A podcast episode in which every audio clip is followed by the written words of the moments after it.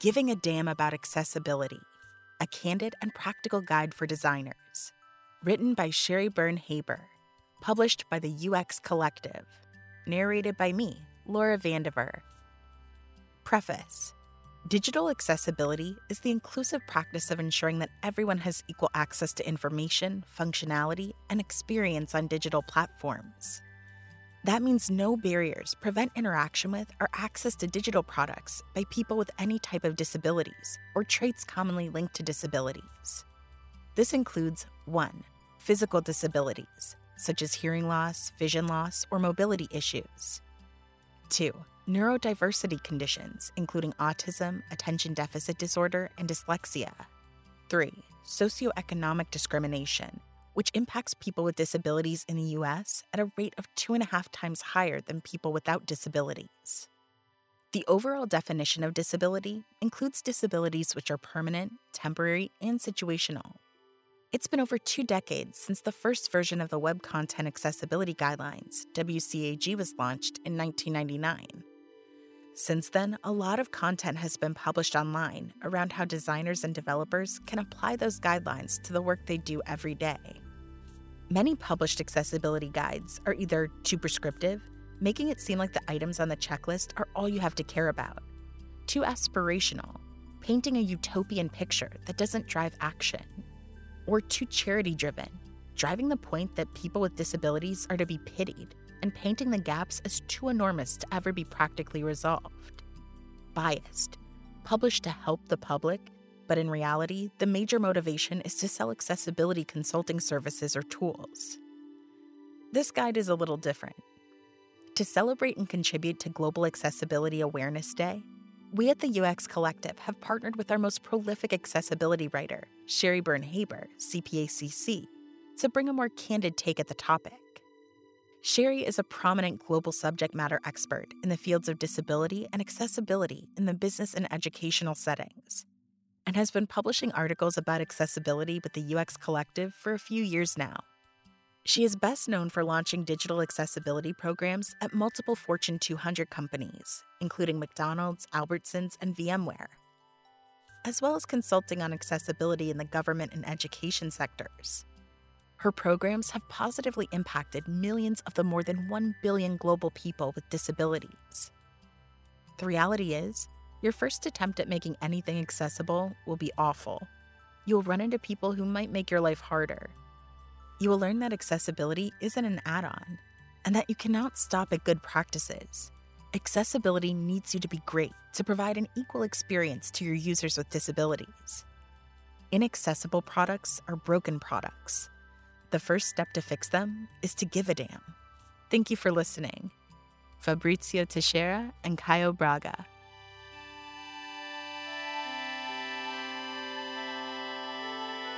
1. Technology doesn't make accessibility hard. People who don't give a damn do. Everything that makes accessibility difficult ties back to one root cause people not giving a damn about others who are different. There are a few different categories of people you will run into in corporate settings that will make life difficult for anyone who is aiming to create more accessible products. The people who are allergic to change. It was the inimitable Grace Murray Hopper U.S. Navy Rear Admiral who contributed to COBOL and invented one of the first compilers, for whom the eponymous Grace Hopper Conference was named, who said, Humans are allergic to change. They love to say, We've always done it this way. I try to fight that. Fundamentally, the only way to solve for inaccessible software is to do things differently. Doing things differently with respect to accessibility starts with designers in the product conception phase. Then that different design needs to be coded accessibly, which is different. Tested using assistive technology, again, different, with the final different step being to get feedback specifically from people with disabilities. This is why people who are allergic to change are so poisonous to the disability accessibility movement. Another business phrase frequently used to identify these types of people is those that suffer from NIH syndrome, which means they don't want to do anything that was not invented here. Since W3C developed the WCAG standards, accessibility is clearly PFE, profoundly found elsewhere. The people who want to see the business case. People with disabilities, the ones being discriminated against when things aren't accessible, shouldn't be asked to produce a business case to get an organization to do the right thing, especially when the right thing is to stop discriminating. The Americans with Disabilities Act and other similar laws outside the US, such as the Australian DDA and the Canadian ACA, are fundamentally civil rights laws. Actively blocking someone's access to civil rights is unethical. Therefore, demanding a business case for accessibility is unethical. Demanding a business case for accessibility is ableist. Ableism is a set of beliefs or practices that devalue and discriminate against people with physical, intellectual, or psychiatric disabilities. Ableism often rests on the assumption that disabled people need to be fixed and are not equal to non disabled individuals. The test for whether or not an attitude is ableist is to substitute a different underrepresented group for disability, and then ask yourself if the new statement would be acceptable. Asking the question, is it okay to make software that people of color can't use? is enough to get you quickly fired. So, yes, it is absolutely ableist to think it is acceptable to make software that people with disabilities can't use. And it doesn't matter if it is a person with a disability making that statement, they can be ableist too. A subgroup of people who want to see the business case is people who want to wait until the damage is done before committing to a plan of action. If they see a demand letter, a lawsuit, or a lost customer, they will factor these things into an accessibility business case. The savings from the lawsuit not filed or income from the deal not lost has zero value to this subgroup's business case. The people who want to see detailed proof for every accessibility recommendation. The people who demand production of an accessibility business case rarely jump from that position immediately to full acceptance of the need for accessibility. They generally accept the business case, then proceed to asking for detailed proof that the recommendation you are making is required. Prove that WCAG applies to the inaccessible product. The first level of proof they generally ask for is evidence that the particular level of WCAG guidelines you recommend be applied to the product is actually required. Unfortunately, that request can get messy. Almost five years ago, the proposal to make WCAG 2.0 the ADA's official accessibility guideline didn't get finalized before the end of the Obama era. That pending proposal was one of the first things axed in the Trump era. The Supreme Court then accepted an accessibility case for review where the defendant was Domino's. However, they ended up waffling on the decision, kicking it back down to the lower court without making a finding based on the facts. Combining those two things led to the litigation free for all that we are experiencing in the US today, with 3,550 digital accessibility lawsuits filed in 2020, a year where most courts were closed for at least three months. W3C has many parallel WCAG updates underway. There are new guidelines for VR, XR, and cognitive disabilities.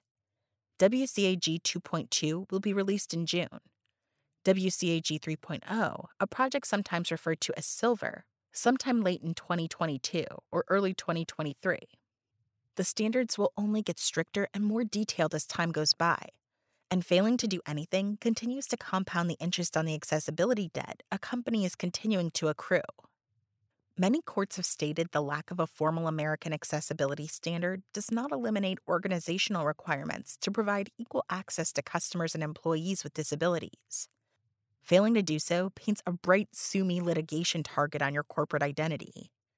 Being based outside the US is not enough to protect an organization. If you sell to US customers, and especially if you sell in California, New York, or Florida, the three states where the largest number of ADA cases are filed, your organization is at risk even if it is based outside of the US. Prove that we have to do it the way you want us to do it. Once the WCAG level dispute is resolved, if your recommendations are drastically different from how the product currently works. You may be asked once again to prove that your recommendation must be implemented. The WCAG guidelines will provide some, but not all, the requested proof. Yes, you must have a mechanism to stop automatically moving carousels after five seconds. No, it doesn't have to be a button. That's just the accepted best practice for how to do it. Alternatively, you can eliminate the motion or use a toggle or any other component that allows the user to stop the movement. Personalization, for example. Because WCAG is not prescriptive, you absolutely can't say, the ADA requires all automatically moving carousels to have pause buttons for two reasons. First, the ADA doesn't demand WCAG for the reasons discussed above. Second, the WCAG guideline that pertains to slide carousels discusses mechanisms to pause or stop carousel motion or hide the carousel altogether. You only need one, and the mechanism doesn't have to be a button. That is when you start going down the accessibility best practice rabbit hole. Frequently, this is a place where accessibility professionals will be forced to compromise just to get this group of people to agree to do anything at all. The people who prioritize the creation of inaccessible new features over making old features accessible. Here are two classic examples of companies who, in the past six months, got their rear ends handed to them because of very public accessibility missteps. The Twitter audio tweet fiasco. Twitter had an accessibility team that they lost through attrition and didn't replace. Instead, Twitter relied on volunteers, i.e., disabled employees or people who cared for other reasons, to influence their accessibility efforts. The voice notes feature Twitter launched in June of 2020 didn't get run by the volunteers. Voice notes had no non audio equivalent, and every tweet by Twitter developers, then managers, then executives about this misstep rammed that discriminatory foot and mouth even more firmly down their throats. Twitter agreed within 48 hours to hire a team and establish a Center for Accessibility Excellence. Dead by Daylight Colorblindness Mode. There's been a disabled gamers community for quite a while. However, there have been few true bright spots in gaming accessibility until the end of 2018 with the adaptive Xbox controller, and in June of 2020 with the very accessible The Last of Us Part 2, which contains more than 60 accessibility settings. Dead by Daylight was not an early adopter of the importance of game accessibility, despite players requesting it frequently and repeatedly. What did surprise everyone was one of their employees' public response to a request to be more colorblind friendly during a live stream, which was, We've heard it a million times, we know. Continuing to badger us about it isn't going to change anything. Let's unpack this quickly.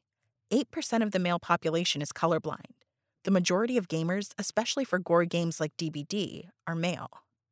Can you think of a single diversity topic where this would be considered an appropriate response? Because I know I sure can't. Within days, DBD announced an extensive accessibility roadmap, which they claimed was already in progress. The people who believe, well, it only impacts a small number of users. The most classic and extreme example of when you will see this type of group of people at their worst involves COVID and herd immunity. Only a few will die. It's better for the majority, some people say. But the few that will die, and their friends and family, have no say in this outcome. The majority of people at risk of dying from COVID are the elderly, who frequently have disabilities. Younger people with disabilities are also experiencing a many times higher COVID death rate than their non disabled age matched counterparts. Making the group of people you are discriminating against seem so tiny that you can think of it as inconsequential is a common ethics violation emotional compensation strategy. Then you aren't such an evil person for making that decision, right? You can deliver that cool, inaccessible feature that will get you that bonus that will pay for your BMW or a trip to Maui with your significant other. All you have to do is ignore a few people's civil rights. In reality, 26% of the general US population has a disability. Almost 20% of American college students identify as having a disability. These real numbers aren't tiny by any stretch of the imagination. The decision, whether intentional or through negligence, to remain inaccessible has real consequences. People with disabilities struggle in education and jobs where inaccessible tools are used. The lack of employment caused by inaccessible tools keeps people with disabilities in poverty. Most people think it is unethical to steal money out of the pocket of a person with a disability. Supporting an environment where inaccessible tools are generated is the moral equivalent of pickpocketing. The people who don't believe that disabled people are part of the product's target audience, demographic, customers. Disabled people aren't our target audience, demographic, customers, is a circular logical fallacy. How can people who need to use assistive technology to consume software become your customers if the software doesn't support assistive technology use? Res ipsa loquitur, as they taught me to say in law school, which is Latin for the evidence speaks for itself. Disability is the largest American minority group. If your organization makes the product work for them, they will become customers. The one way to guarantee they will go to a competitor is to exclude them. The people who brought you accessibility plugins, overlays, and widgets, plus the people that believe their claims. They arrived on the market in late 2017 with a you can't lose solution. One line of code and a small annual payment, and all your pesky accessibility problems would instantly vanish. Their claims that they could solve everyone's accessibility woes had all the integrity of a Trump press conference. PolitiFact would rate these claims pants on fire. Yet so many organizations drank the accessibility plug in Kool Aid that millions of them now rely on these solutions. The purchasers have only recently discovered the pants on fire ratings of the vendors' claims as they become defendants in an ever increasing number of accessibility lawsuits. Almost simultaneously, they are realizing that their contracts with the vendors probably prevent them from recouping their litigation losses. 10% of accessibility lawsuits filed at the end of 2020 were against companies who had installed plugins, overlays, or widgets, thinking they would make them bulletproof to ADA litigation. Every person who thinks momentarily about using one of these solutions should be forced to read this 35 page scathing indictment by Karl Groves. I do not envy the attorney who has to try and poke holes in Karl's data or arguments. How do we solve this problem? Many people think accessibility is difficult. It isn't. The Americans with Disabilities Act did not make stairs illegal. It requires a ramp and an elevator to allow people to get to every point that people using the stairs can. Accessible technology and standards have existed for over two decades. It takes four hours to learn enough to start developing things in an accessible manner. In a week, you would probably be competent in several areas. It generally does not take long before developers start asking, why were we doing it that way before? Make the investment and embrace the change.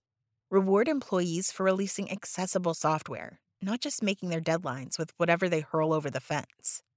Apple just announced a 10% plus or minus bump on bonuses for senior employees based on six elements of diversity, one of which was accessibility. Have more people with disabilities participate in the process. They will catch this kind of stuff long before it becomes a mad executive scramble to repair their reputational damage.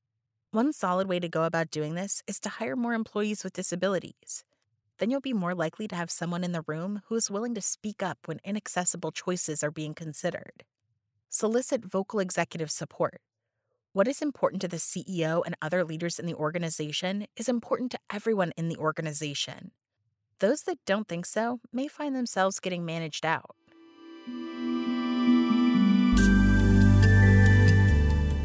Two, your first attempt at making anything accessible will be awful. Don't use this as an excuse. Even awful is better than 98% of what other people are doing. To avoid the peaks and valleys of the accessibility emotional roller coaster, people just getting started on their accessibility journey need to accept the following statement at face value Your first effort at accessibility is unlikely to be outstanding. Why? 1. No one starts a new skill at the expert level. Accessibility is like speaking a foreign language or playing the violin. It takes a lot of practice before you are any good. 50 guidelines? How hard can it be? Harder than you would think. The guidelines are currently written in dense, regulatory like language, and there are several ways each guideline can be satisfied, some better than others, which the guideline does not specify. Understanding how people with disabilities use assistive technology and process data is essential to a good result. Most beginners don't have access to that information or don't even know to seek it. Implementing accessibility guidelines is framework and sometimes assistive technology specific. What works for HTML won't work for Angular, React, or Swift, for example. What works for NVDA might not work for JAWS. You need a lot of real world assistive technology experience to understand all these nuances. You aren't going to have that experience for your first effort. 2. Perfectionism is a bad approach to accessibility. One of the insidious side effects of perfectionism is complacency. The voice inside your head, in an attempt to avoid the crushing effort of being perfect, might whisper to you, If I can't be perfect, why even bother? And that's where failing to consider the needs of your users with disabilities can creep in. WCAG is not prescriptive, therefore, it is impossible to be perfect at implementing it. You can only make the best recommendations you can think of that comply with the guidelines. There is always going to be more work than time. The most successful accessibility testers will decide when something has received enough attention, even though it isn't perfect, and move on to something else that needs more TLC. Waiting for perfect increases the length of time your organization has intentionally or even actively discriminated against potential customers with disabilities, discouraging them from remaining as customers. 3. Even people with disabilities can't represent the needs of everyone with any disability. Let's assume you have a strong connection to disability. Either you are disabled or a close friend or family member is people with disabilities make up just over 29% of the accessibility testing profession. Until you have a lot of experience with many different types of assistive technology and understand how people with disabilities consume data, you'll be operating under a lot of assumptions and biases. I'm using the phrase bias in its neutral sense here. I don't mean intentionally discriminatory. I mean that having a limited amount of data may flavor the conclusions you draw in your learning, research, or work. Even if you have a disability, you'll be looking through your disability lens and how you use assistive technology. Three different people with identical hearing loss levels can have three different communication modalities. One may use sign language, the second may speak and use hearing aids and other types of amplification systems, and the third may prefer to use visual captions. Until you get to that level of expertise and understanding reflected in your product accessibility, you won't be able to represent all people with hearing loss. You can't improve the situation for people with vision loss by negatively impacting the experience of sighted keyboard only users. Accessibility is not a zero sum game. A rising accessibility tide needs to raise all disabled users' boats. 4. To be successful at accessibility requires opening yourself up to criticism. One of the most difficult challenges for many people new to accessible design and development is learning to deal with criticism from the public and people with disabilities particularly as they begin to release more accessible products. Opening yourself up to criticism opens yourself up to improve if you do something about the criticism other than deflect. Handling constructive criticism in a productive manner is critical for any accessibility professional's progress. The key to learning to open yourself up to accept criticism is to keep an open mind without taking criticism too personally. To get so much feedback that you effectively desensitize yourself from criticism. Five, you need to keep that needle moving forward. True accessibility is about process improvement. Accessibility is not a project. Accessibility efforts never come to an end. Even when you get accessibility right, you can always do it better. Even if you think you have maximized your accessibility growth, there will be a new browser or operating system or piece of assistive technology or a product feature to test the following week. The best accessibility is done in a continuous process improvement program loop, being visited and revisited throughout the entire design and development process. This continuous accessibility reassessment will make it easier to determine the low hanging fruit that can benefit from more accessibility love in your organization. Commitment is the key. Just start.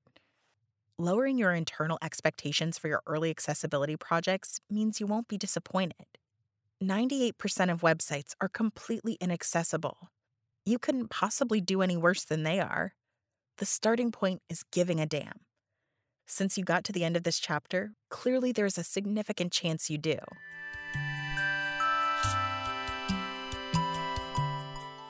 Three, accessibility is not an add on service.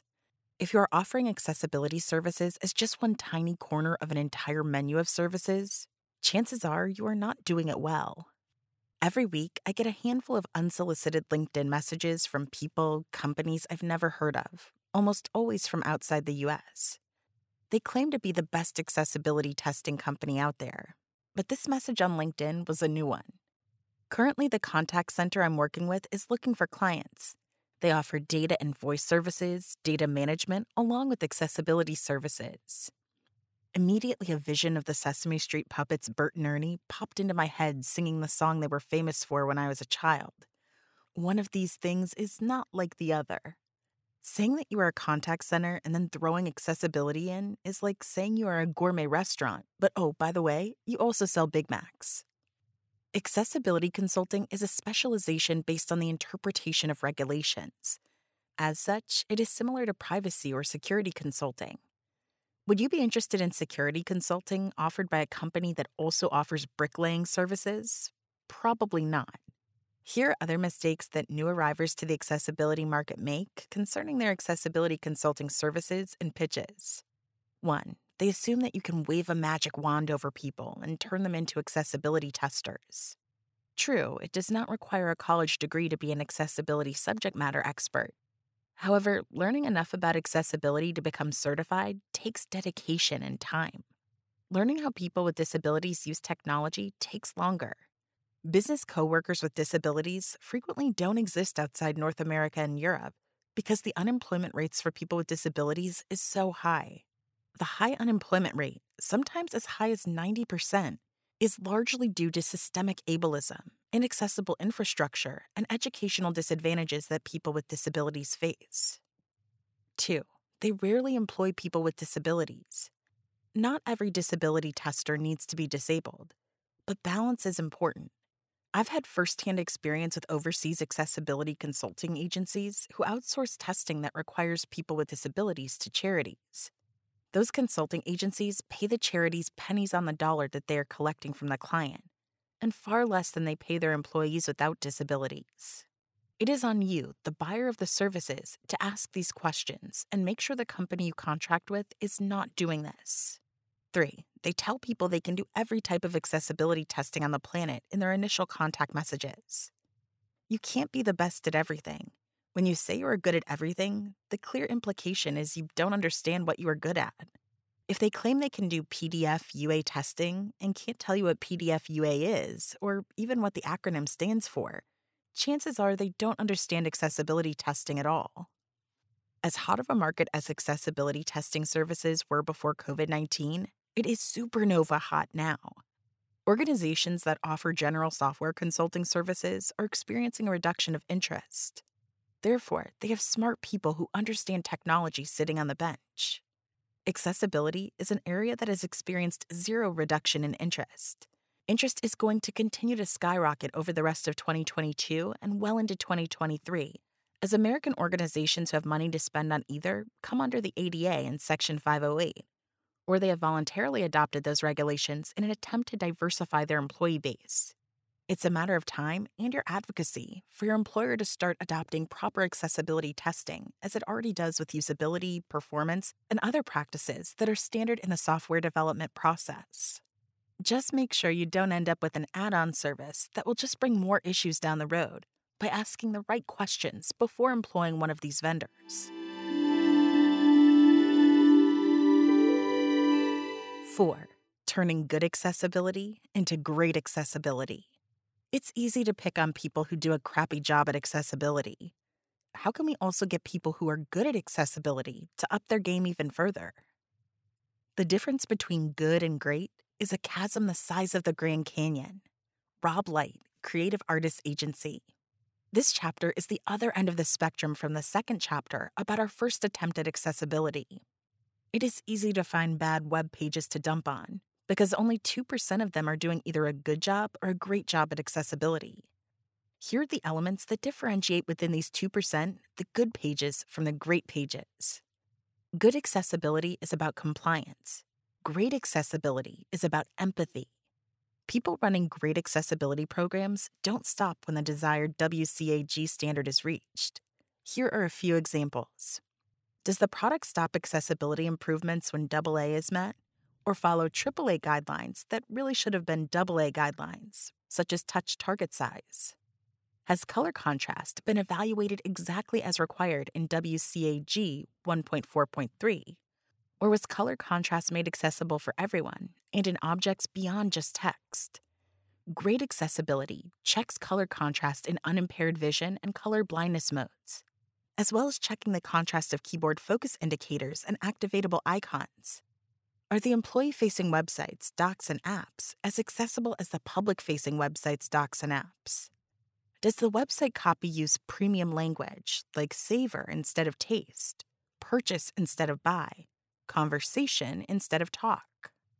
Great accessibility managers empathize with their end users with disabilities, which means they want to do it right, not just comply with the regulations. Good accessibility looks at the product. Great accessibility looks at the entire user experience. Customers don't buy products, customers buy experiences. How many times have you sworn you would never buy something from a company again because of a bad sales or customer support experience? Accessibility to people with disabilities is generally as important, if not more so, than sales or support. However, if you don't personally need accessibility or know someone who does, you may not realize how important it is. The ex CEO of VMware once told me that he didn't realize how hard our campus was to get around until he tore his ACL.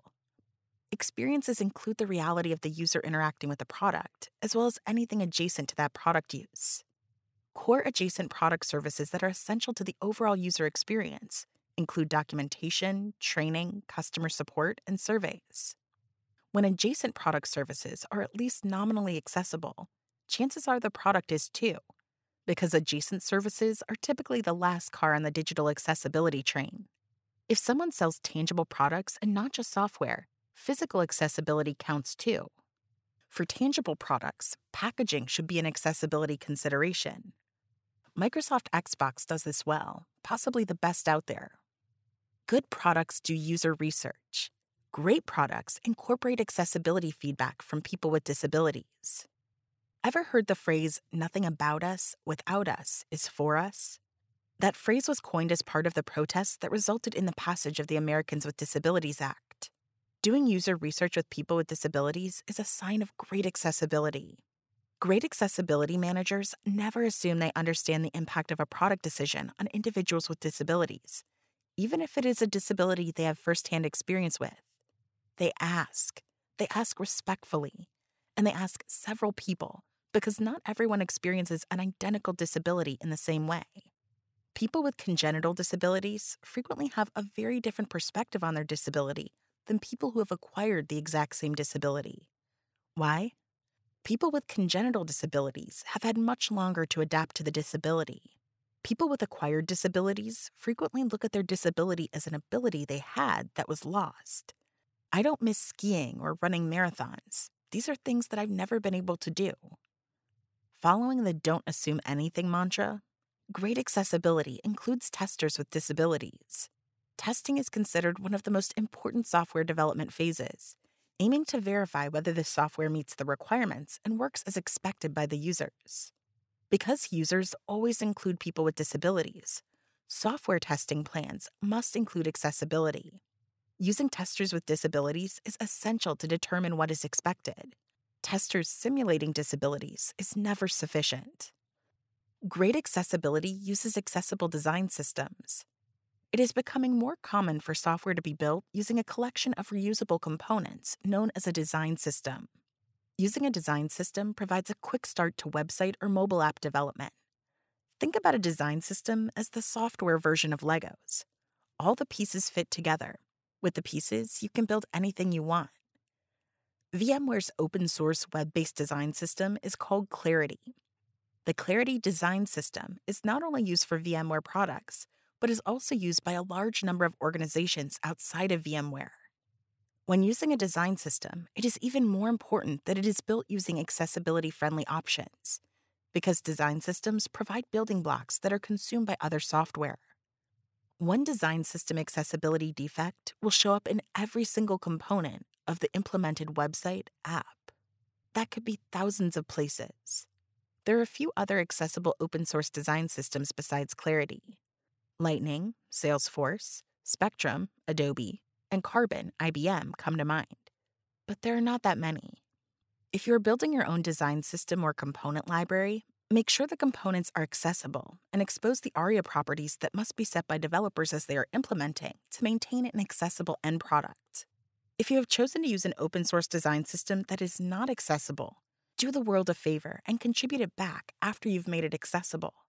Just like PayPal did with Bootstrap. That's what companies with great accessibility do. Great accessibility is included as a product release gate. Release gates are final checks that are reviewed as part of making a go, no go release decision for a product. When accessibility is a release gate, it sets the expectation from the beginning that only accessible software will be released. Establishing release gates typically also involves establishing an exceptions process, where a large number of people with a fair amount of power will be exposed to bad accessibility decisions if a product team requests a release without closing the accessibility release gate. Good accessibility managers speak at accessibility events. Great accessibility managers speak at design events. I still attend a couple of large, almost obligatory annual accessibility conferences. However, I find that at those events, I am largely preaching to the choir. If I'm speaking about accessibility at a general UI UX design conference, I'm preaching accessibility to non believers. Which do you think has a larger impact in building a more accessible world? Convincing the non believers, of course. Getting from good accessibility to great accessibility takes time and money. Perhaps the hardest part is it requires obtaining commitment and establishing a shared vision with other stakeholders outside of the accessibility team. However, ask someone who uses assistive technology what great accessibility means to them. For the most part, their answer will distill down to priceless and can be as meaningful as the difference between being jobless and receiving government benefits and having a decent paying job, the difference between partial dependence on others and full independence. And then ask yourself again whether you're willing to take the leap from good accessibility to great accessibility. I'm convinced. Now what? Please check accessibility.uxdesign.cc to download the full guide including references, resources, and links curated by Sheri Byrne Haber for you to start your accessibility journey. Thank you for listening.